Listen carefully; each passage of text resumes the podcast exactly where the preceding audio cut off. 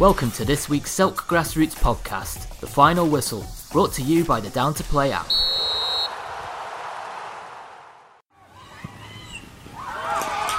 Grassroots football is finally back and we're buzzing. Get Down to Play today, the UK's leading app for next game availability. Download Down to Play from the App Store and Google Play. Hello there, this is Ant Canavan from the Referee Forum, and I'd like to welcome you to this audio version of Referees the Final Whistle podcast with Ant, Martin, and Nathan. If you're listening to this on Spotify, please smash that follow button to make sure you never miss an episode. And don't forget, we've got a video version of the podcast you can find on YouTube and Facebook.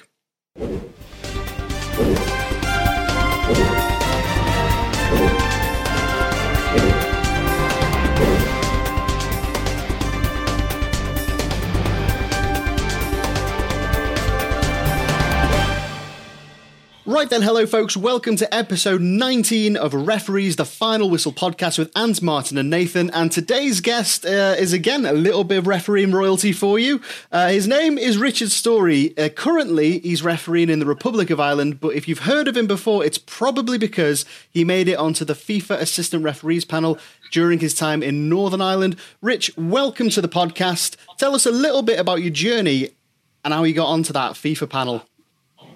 Well, thanks very much for having me on, folks. Um, come on speak. Yeah, so I started refereeing when I was 16 years of age. I'm 34 now. Uh, done a little bit of refereeing in Northern Ireland, but quickly seen that there was uh, opportunities available on the assistant side of it. So decided to go down that route. Um, so at the tender age 18 or 19, I think it was, I went on to our, the Irish Premier League as an assistant referee. Mm-hmm. Um, and I spent then right up until I was 24. Then I was nominated onto the FIFA FIFA list in 2011. Um, and done nine years on the international panel. Um, was receiving appointments before I went on uh, in Europe, so thankfully I was happy with that. I've done 56 matches in Europe and thoroughly enjoyed my time. Um, had a lot of good games. Done six Europa League group stage matches. Done the last 32 game. Done a number of uh, internationals in terms of World Cup qualifying games, um, European Championship games, and yeah, enjoyed the journey. Um, met lots of people. Uh, done a lot of really really good matches, and yeah, looking forward now going down the refereeing side of it, I'm looking forward to a new challenge in, in Ireland, in the Republic of Ireland. Um, so I've done probably 16 good years as an assistant. I'm ready now to go down the, the middle route, and I'm, I'm really looking forward to that challenge. You said you, you made the, the, the panel at 24. Um, yeah that's that's phenomenal. As a 24 year old, you know that that's like a baby in the refereeing world, in the officiating world. Did you feel like any yeah. any extra pressure from anyone going, "Yeah, look at the young lad FIFA list. What's going on here?" Or was you like, "Nah, I'm I'm flying. Check me out." No, it's it's funny you should say that, Ant. Actually, um, the age that you can go on the list as an assistant is 23. As a referee is 25. Um, I, I was receiving appointments in Europe from the age of 21, which is unheard of, probably it was unheard of back then anyway. And yeah, I was always going out under the impression of I'm a lot younger than these guys, I have to impress. But in saying that, there was a lot of learning at that at such a young age. Um, you know, I'm confident, but don't believe I'm arrogant, but I'm confident but I maybe got a wee bit complacent between the ages of 22 and 23 because there was a gap uh, in Northern Ireland. There was a, there was a, there was an extra badge available, and there was a lot of people telling me, "Well, you're going to go on. Um, you're a cert, definitely going to happen." Um, but see that year, that year before I turned 23, that was probably my worst year in terms of my performances. Um, not that I wasn't doing any less work, it was probably because people were telling it to me from all angles, and I was putting too much pressure on myself, maybe. Um, and actually, the year that everyone thought I was going to go on at 23, I didn't actually get get on, and I was absolutely gutted because I felt in the back of my mind I was thinking, well, there is there's one gap coming up now at the end of the year. I've been going well up until this. The should put me on. But that's where I went wrong, think, thinking, you know, it's to get an international badge is is not a given, not a given to anyone. So that there was a steep learning year for me between the ages of 22 and 23. Um, I we went on we went on a training camp with uh, with the Irish FA to Holland to the football headquarters in Holland, and I, I remember it well. Um, one of our old school uh, observers took me to the side and gave me a real dressing down. Was really honest with me. Was really honest with me, and at a young age, I was absolutely. Like, it was actually after an evening meal, and everyone was relaxing, and everyone was and I was that torn apart that I went to my bed and I didn't want to see anybody. And I was gutted and I was thinking to myself, when I go home, that's me finished. I'm going to give up. I was going through all that sort of, I was at such a low. And then funny, funny what's it, the next morning we had our, obviously we were, we were getting up, were doing things. Jaap Uilenberg from Holland came in to give us a talk.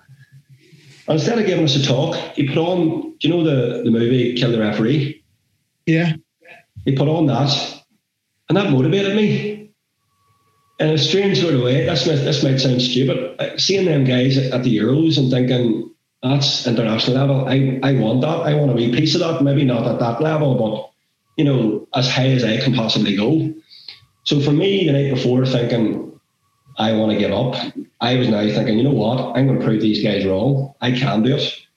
And the observer that gave me the dressing down that was he later told me that was the response he wanted from me. That's why he was doing it. He wasn't doing it to to be mean, to be hateful, or to be anything else. He was doing it because he knew, that, in his words, he knew I was a strong enough character to bounce back from that and say, "I'm going to prove these guys wrong."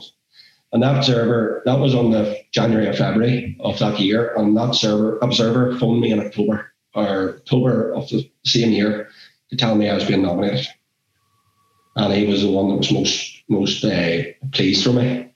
Um, so it had the effect on his part. But yeah, going on at 24, sorry to go way away from the question there. It is extremely young, especially back back in, 20, in the early 20, 2011. You know, it's most most guys were were late 20s, early 30s at least before they got onto the FIFA list.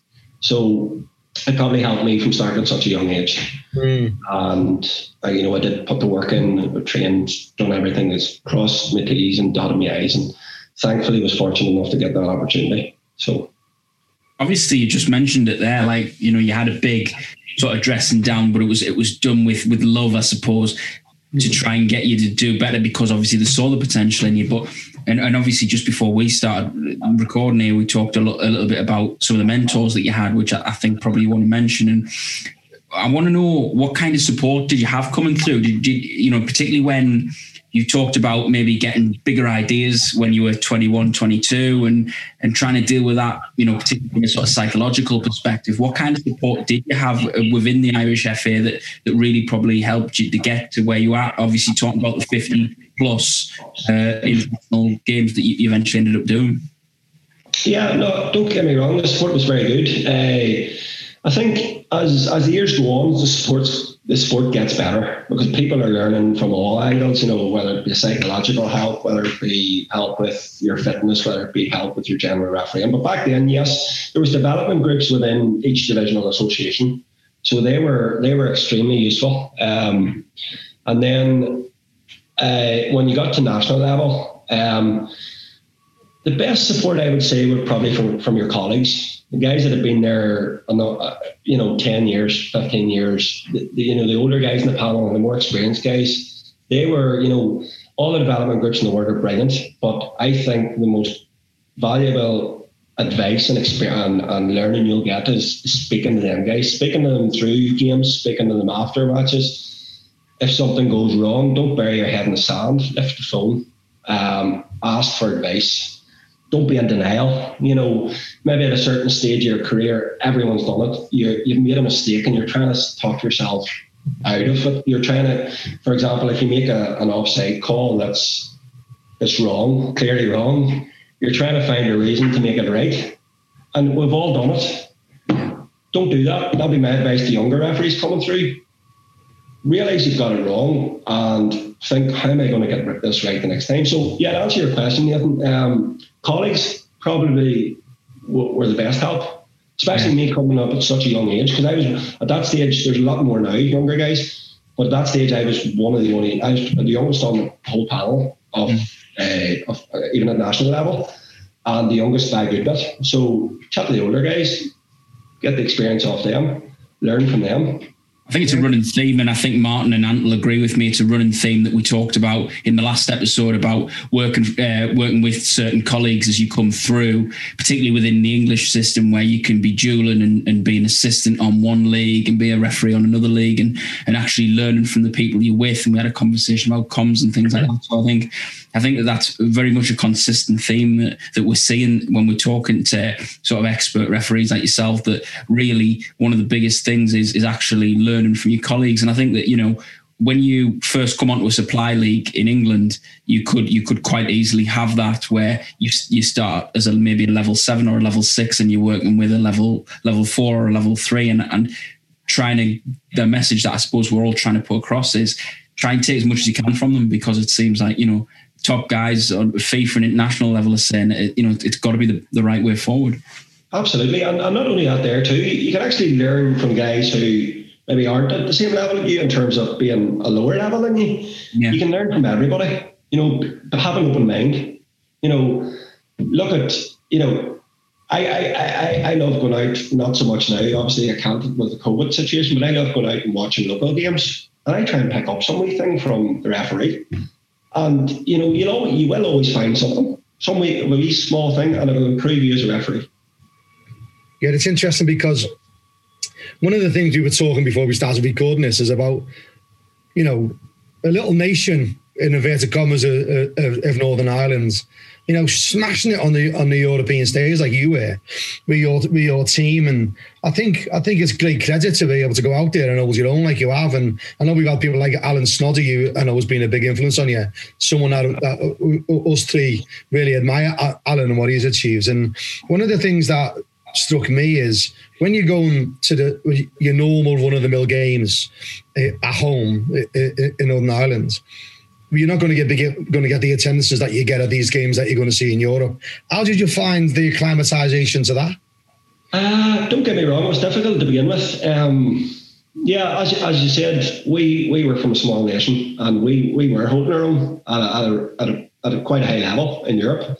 Um, but I, as I was, I was, I'm going to say now without sounding too confident, um, we felt at the time we were every bit as good as the English referees, as a German referee team, as an Italian referee team, and that might sound ridiculous to some people. But how are the guys from Northern Ireland every bit as good?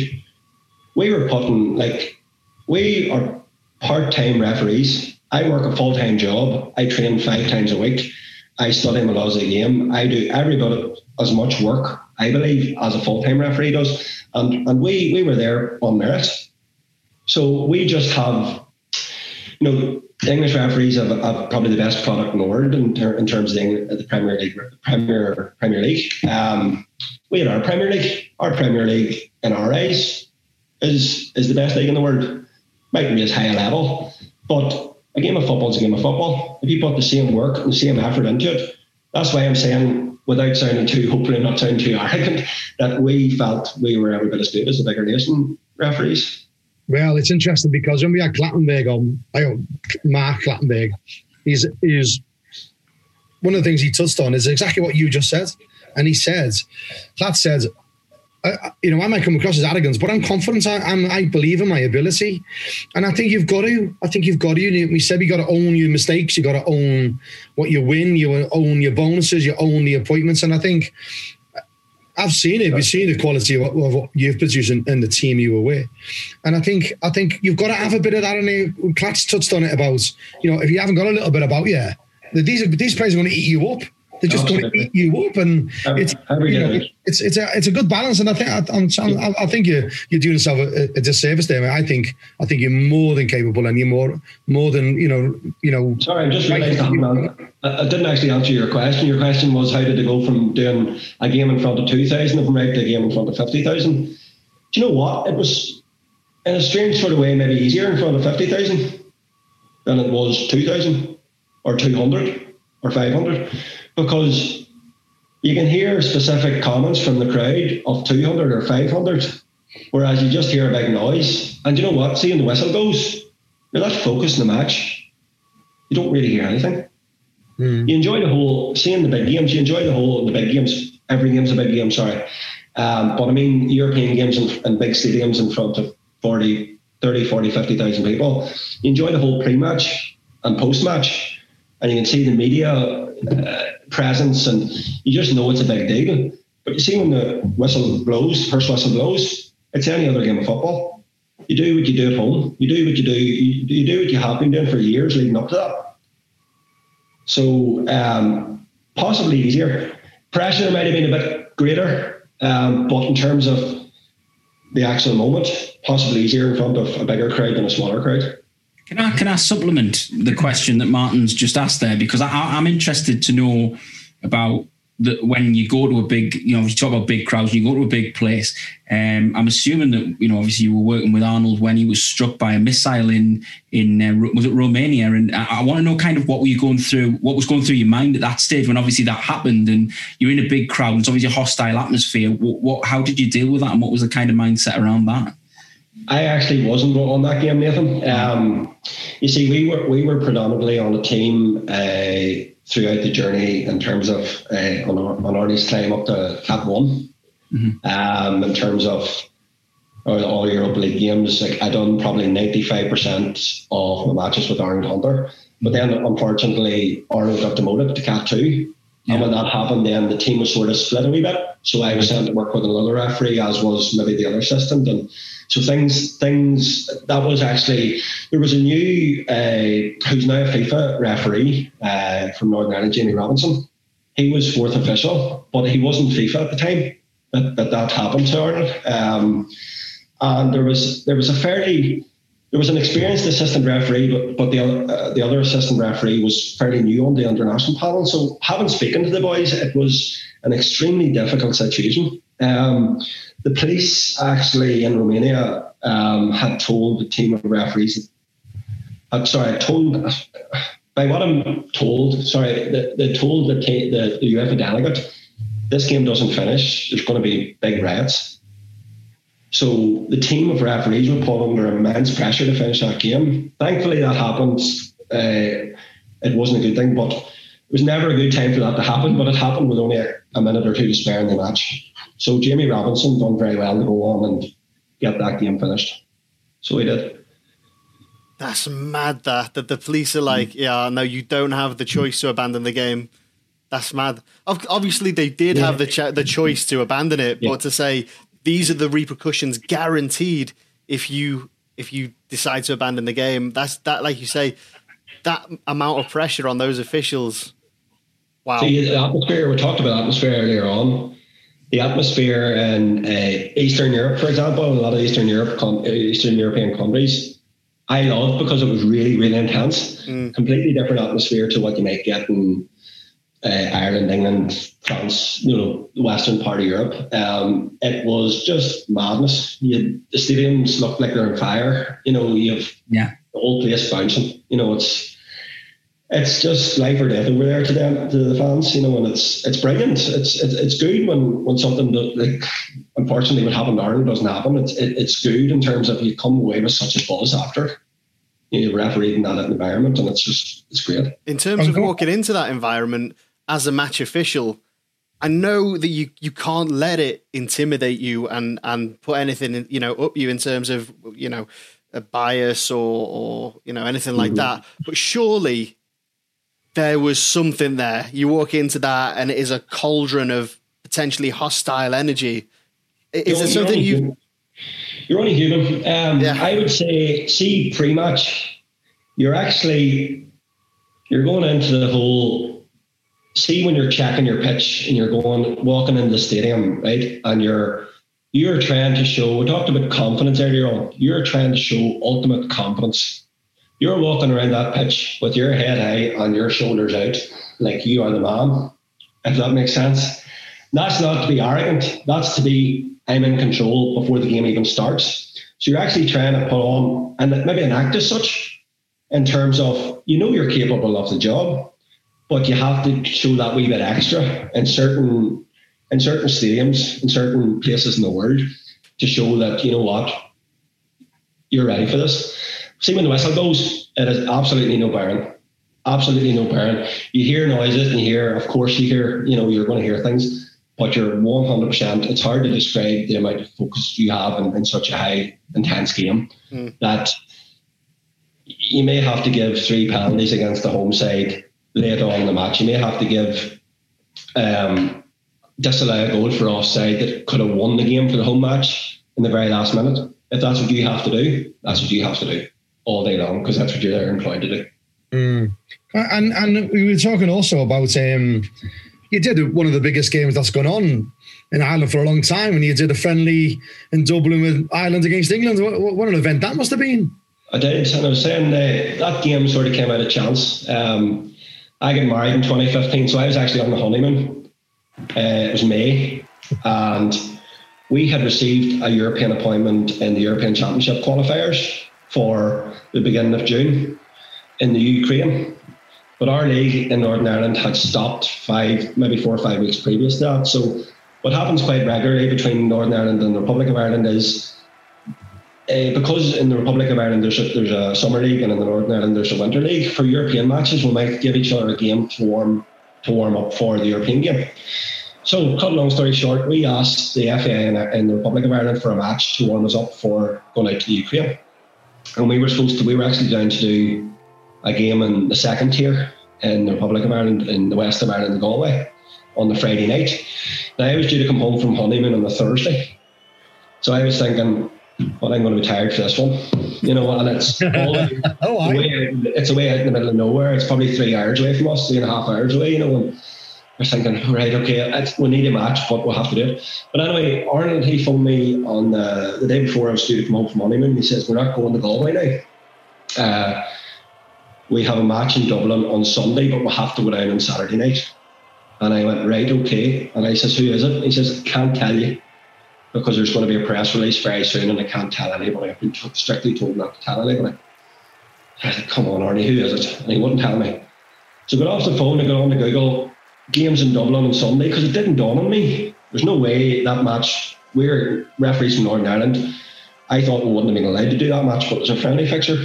I was thinking games in Dublin on Sunday, and I was starting to think, why do we have to go down the Saturday night? Because Dublin's only two hours down the road. Um, so then the only game that was coming up was Republic of Ireland England, and I was thinking, no way, this. So I text them, is it Republic of Ireland England? text back, don't say a word. so I was on, was in cloud nine. I was in, the, in the middle of a casino in Las Vegas. You know, that was our last stop in, in on honeymoon. And I was thinking, God, this is brilliant. I'm going to be doing this. So I hit myself for the last last few hours. I was I was in Vegas and I got home on Friday.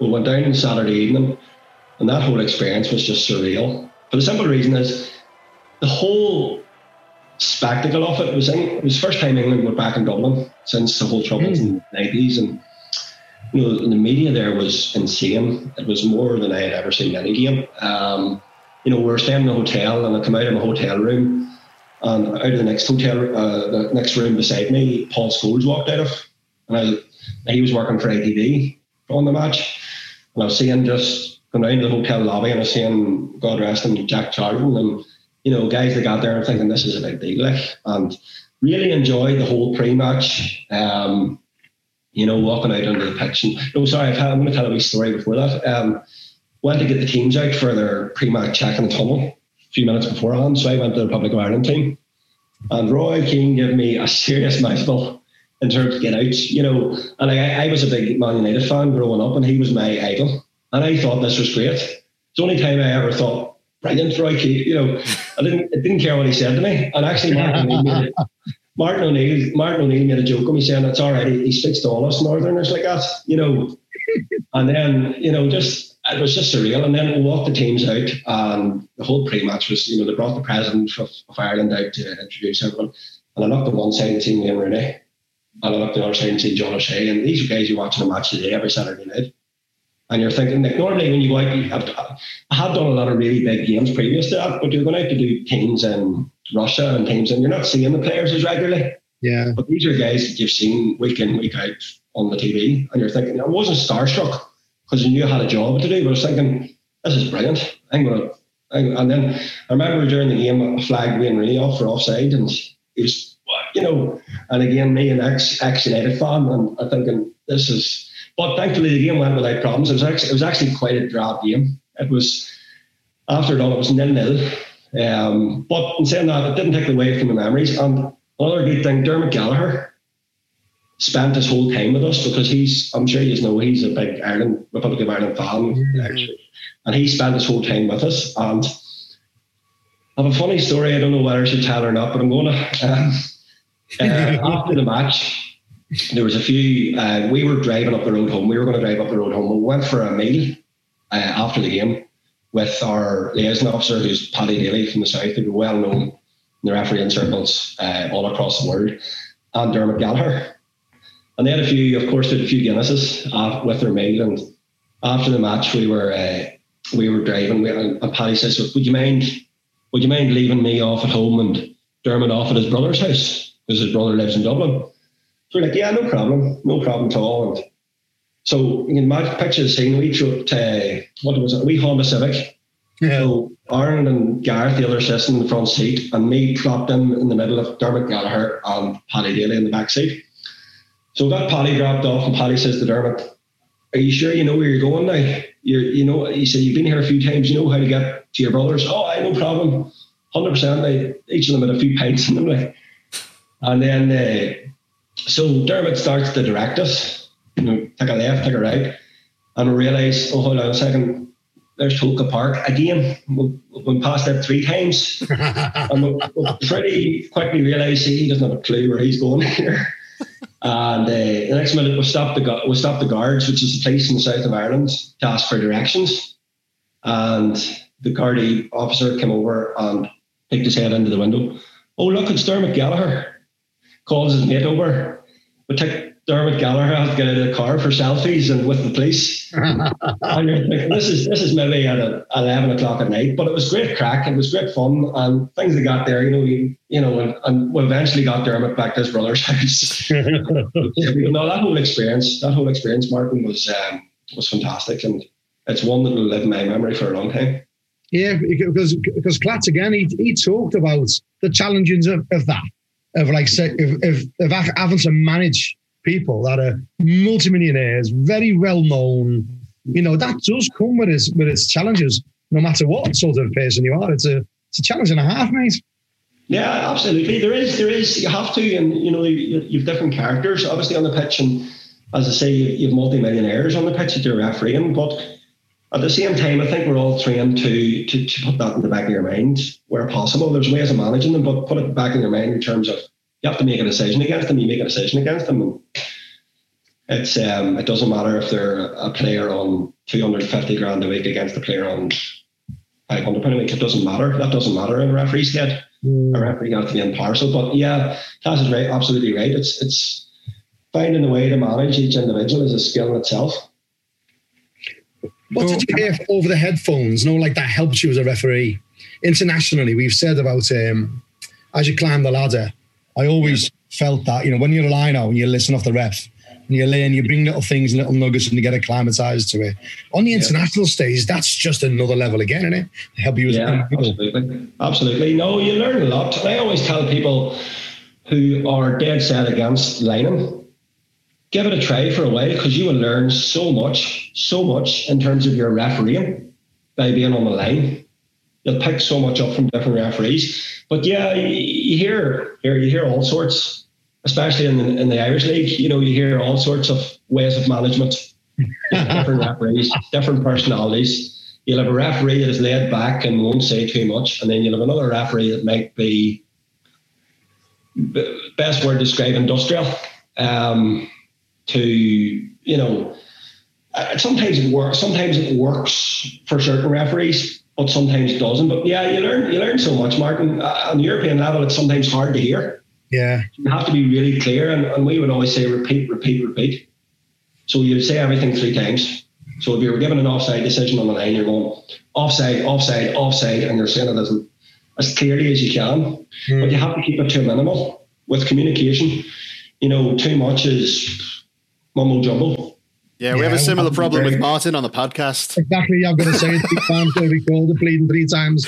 One of the things that jumped out at me as you were talking, and if I'm putting you on the spot, then we'll cut it out. But there's a there was a famous clip of an Irish referee going, "Calm the fuck down. Yeah. Yeah. Did you know him? It was the Yeah, I know well. I've worked with him on many occasions. Andrew Davey, he's um okay, he's a top lad. He, looks a top lad. He looks a top was, lad. You know what? Put him in touch with him. Put us in touch with him. I love to have him on. Oh well, oh well, no problem. Um, no, he's to be honest with you, I, I've been lying to say otherwise. That, that's probably mild for some. There's there's one or two referees in particular that if you heard the referee, you'd think but again, that's their style. Uh, I personally wouldn't advise it in terms of younger referees coming through. Wouldn't advise using swear words or using because I feel you're setting yourself up.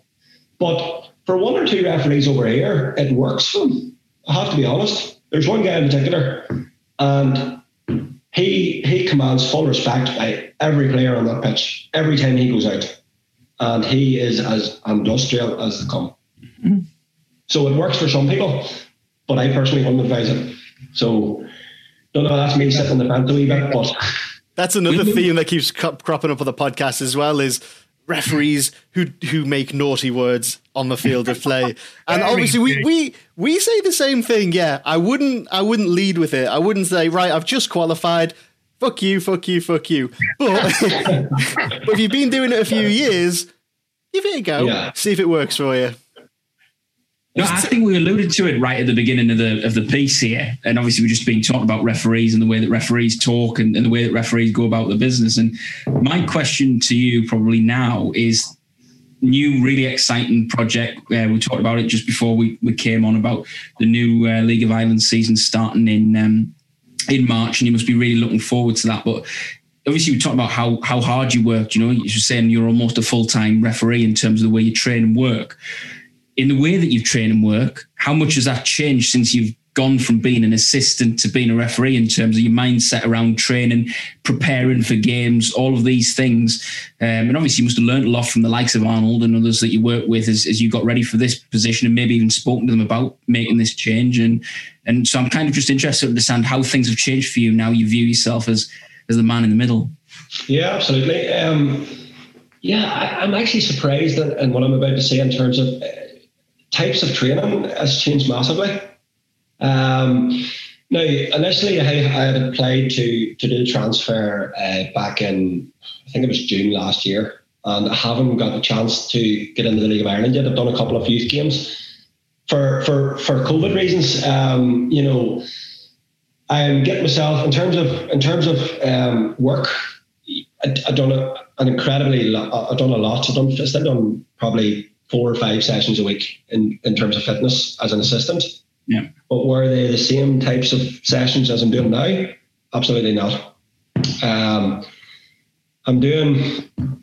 I'm st- one thing I was never very good at, which I should have been, was strength training.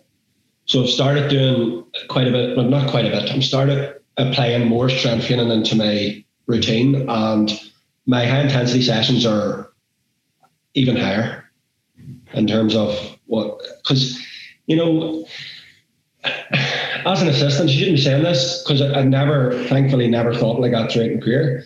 Um, you you need to be very sharp off your feet in terms of very quick, but in terms of your um, in terms of your stamina level, stamina levels, stamina levels is what I was looking for. Um, probably you don't need to be as high as what they do for a referee because the referee covers double the amount of ground.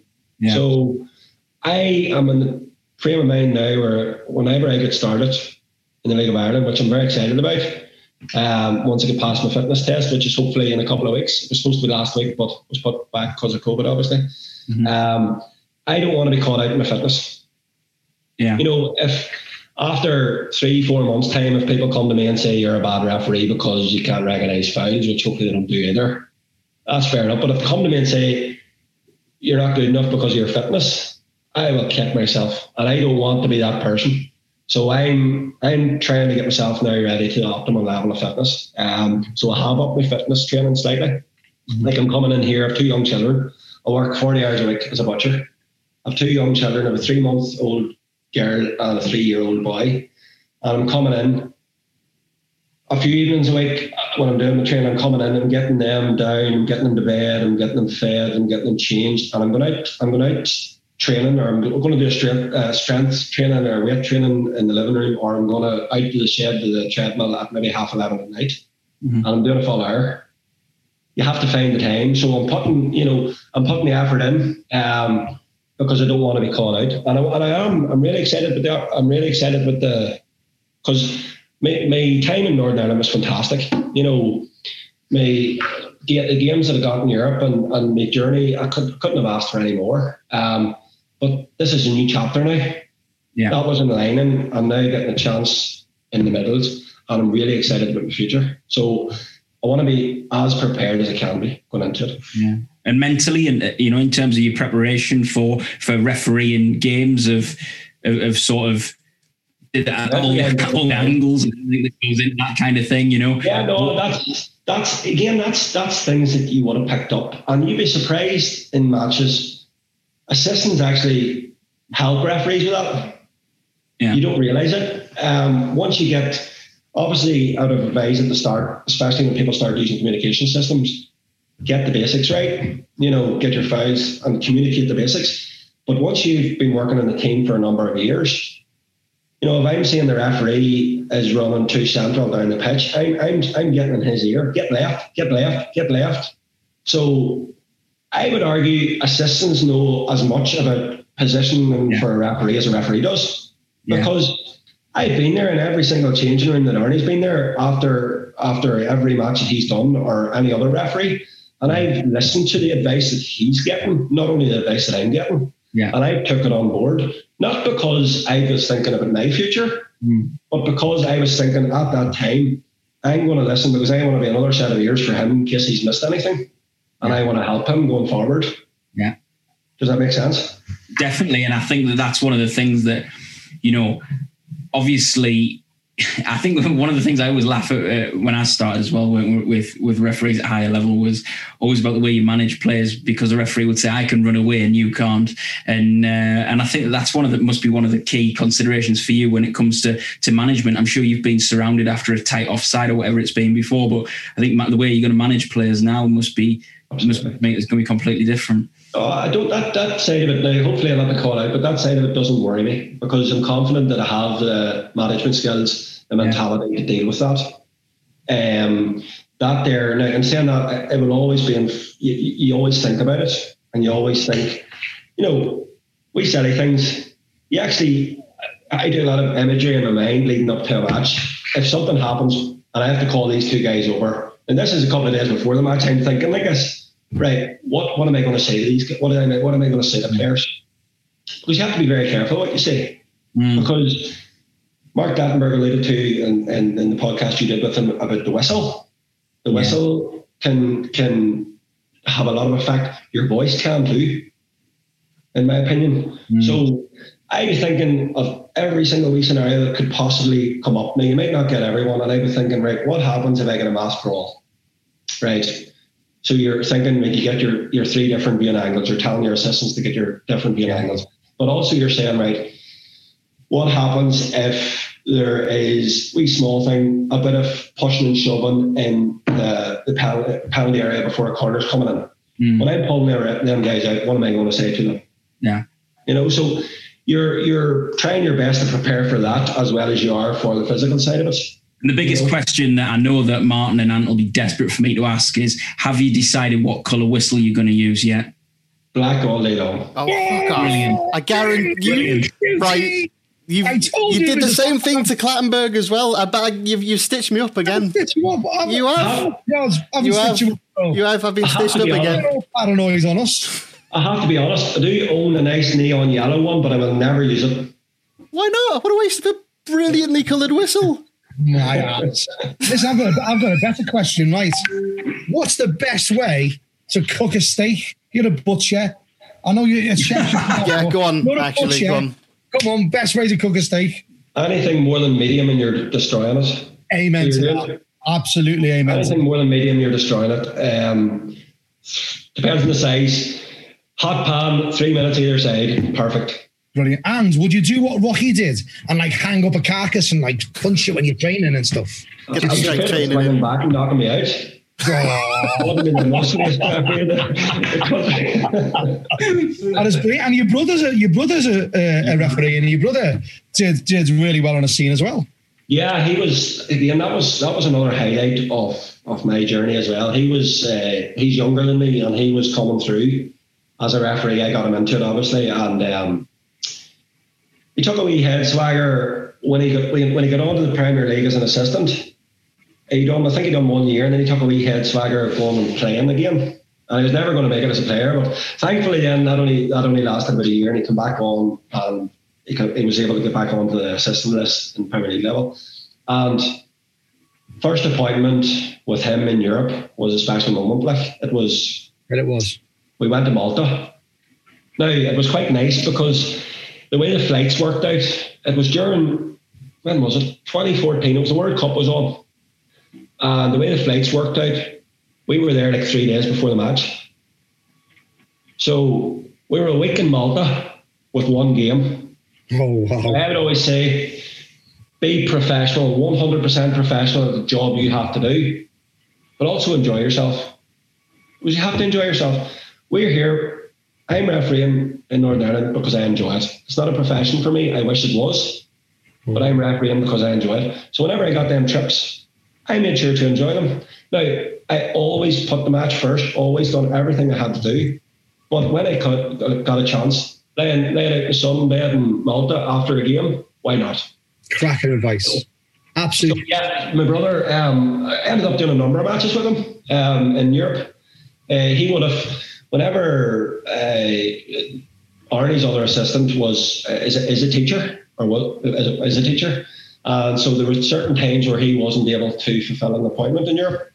So then, quite often, David was drafted in on merit because he was one of the top guys, um, and that was just brilliant. You know, the two of us going out and you know, growing up together, obviously, and not only we're not only brothers, we were very, you know, very close brothers. So to see that there happen, or to see that there at the time, that's one thing I, I'm going to miss, and I know I'll never get back again. No. But it's So brilliant that you've got that. No one could ever take that away from you. Is there any? Yeah. Has there ever been any brothers that's worked together uh, on the European scene as match officials? Not that I'm aware of. I know, like, did Andy and Bobby Madley maybe? I'm not sure. I know they, no, maybe not. I can't, I can't think of it. I know we done an interview uh, with Dutch referee uh, a number of years ago, and at that time he was, he was actually trying to find out whether there wasn't. I don't think he could.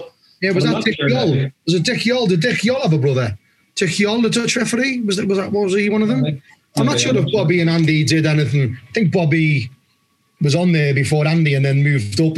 And then Andy Yeah. moved up. I'm not sure if they were actually on the same game. Like that's Europe wise. I, I, I'd be. I'll, we look into that. That'd be Yeah. really interesting to know if there's ever been any brothers at FIFA level in any way, shape, or form, or sisters. Fortunately, he stopped refereeing now completely, David. Has he? Yeah, he he was uh, he was unfortunate enough. He, he came off the list this year, and um, he's just decided he's got uh, his partner. Unfortunately, has just been diagnosed with MS at such a young age. So he's felt now, you know, he sacrificed. She sacrificed so much for him leading up to it. So he felt it was time now. He enjoyed his journey, and he's time to just walk away for him. And he's only what is he, 28, 29 Is he? So, but here he had a fantastic journey as well. So At the time, was it was it a really good thing for you to to ha- to have him not only on the domestic league but also working internationally with him? Did did it help you? You think did, where you were pushing each other with the competition that you had to to see who could kind of do the, the, the best job? Absolutely. It was always healthy competition between me and David. Um, there was never any, and I can hand on heart say there was never any jealousy between me and him. In fact, if anything, I would have preferred to see him getting, and that's the truth. And I think he would probably say the same, uh, getting a, big, a bigger appointment than me. But yeah, it was very healthy competition, but it was good because, yeah, you're always going to trust your colleagues. You're always going to trust your colleagues, especially if you're working together a long time. But your brother, you know that that's that's pure trust. That's a hundred percent. Yeah. No, you know. So you know, if God forbid something happened, or you know, you would be there to help each other out. Or not only out there, if didn't things didn't go to plan in a match or something, it was great to have that brother on the phone to say, look. I'm on a bit of a downer here, and he would always yeah. say something to me to bring me up, and vice versa. You know, when you weren't together, he was always the first one you'd ring on the way back after absolutely. And quite often enough we weren't together, especially especially like when we were when we were going well in terms of Arnie's team. Um, David was very young. He was only literally I don't think he was on the list when we were actually pushing on at that stage. Um, so there's quite often enough uh, David was working with maybe the potential new FIFA referee, and and we were the more experienced team. Yeah. So there was quite often when we, we were going different games, we're actually living together for right up until obviously we both the partners and moved in together. Mm-hmm. And he could have been going one end of the country for a match, and I could have been going to another end of the country. Yeah. But, yeah. And also, also, also, because you're the older brother, if something yeah. sets up on a game, you can blame him like you do as a kid. If I if I broke anything, just blame it on the younger one. Do you know what I mean? And I think that's very handy. I think that should be uh, recognised. Blame the younger one. All day long. See, I was I was going to say, big picture, brilliant to have someone you can confide in to that degree.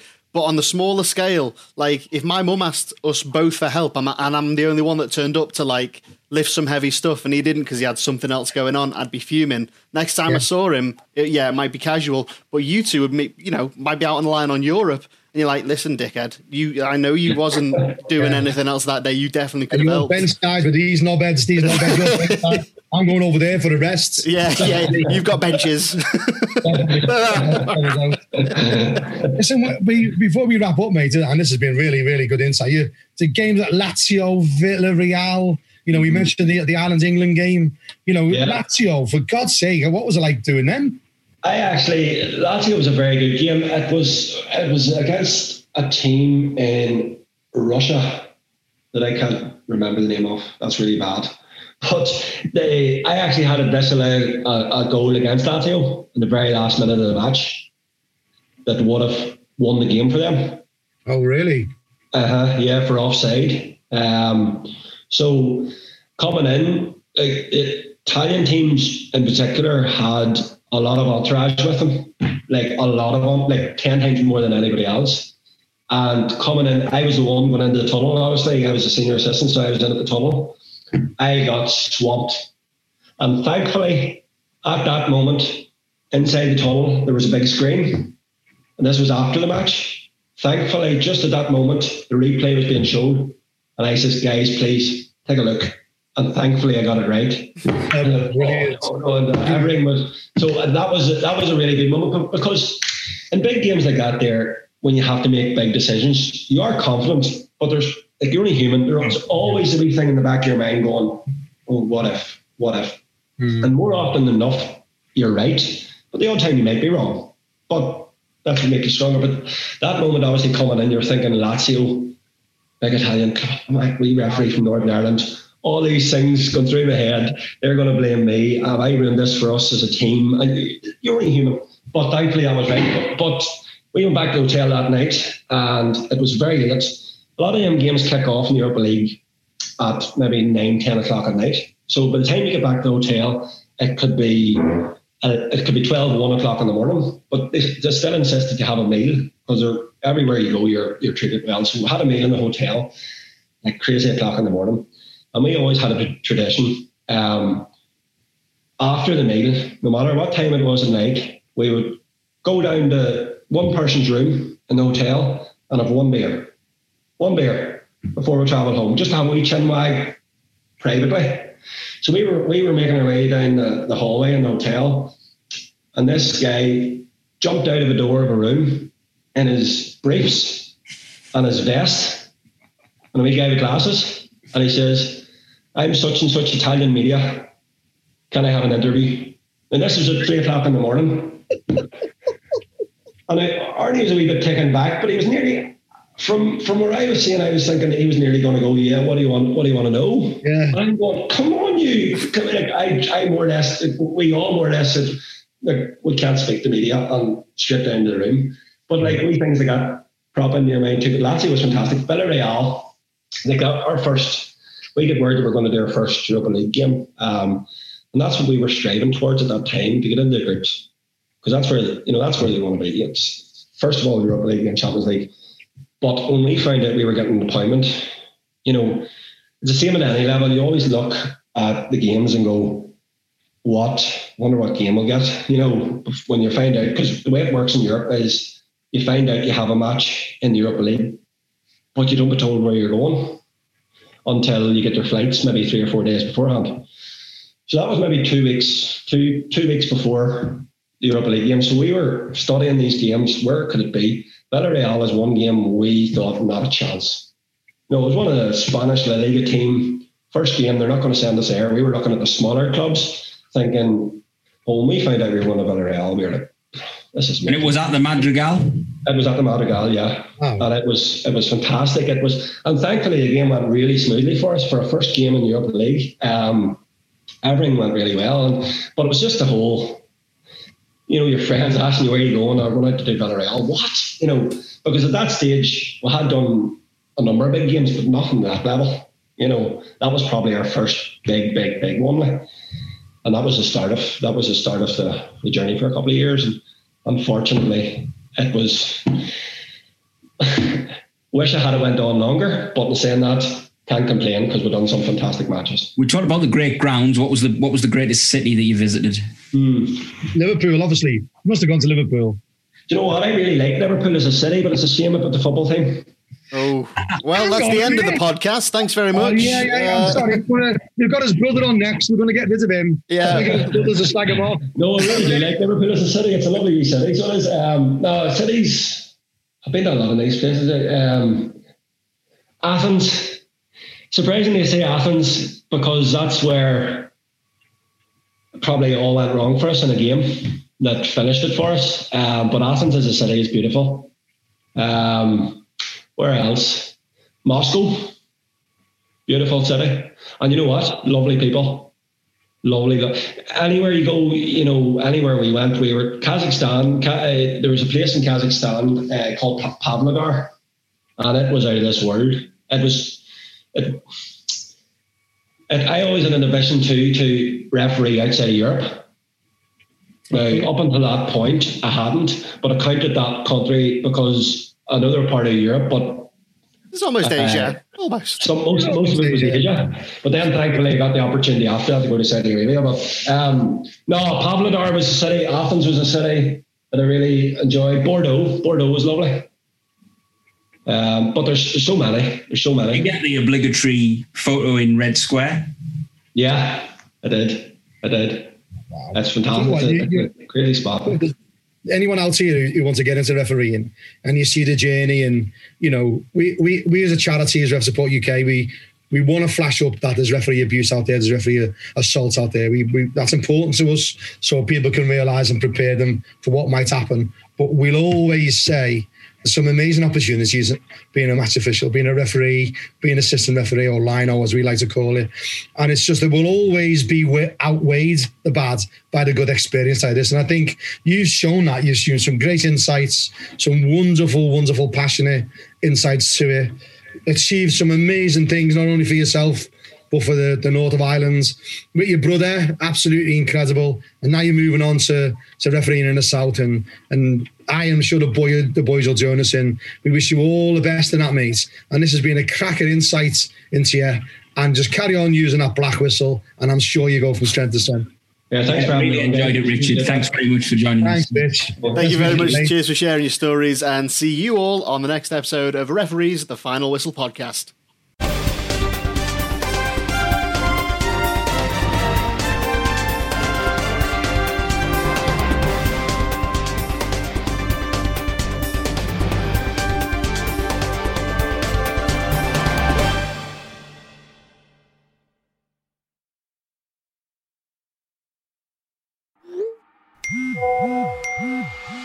It simple. Get down to play today. The UK's leading app for next game availability. Download Down to Play from the App Store and Google Play. This week's Selk podcast was brought to you by Down to Play, the simple app for next game availability.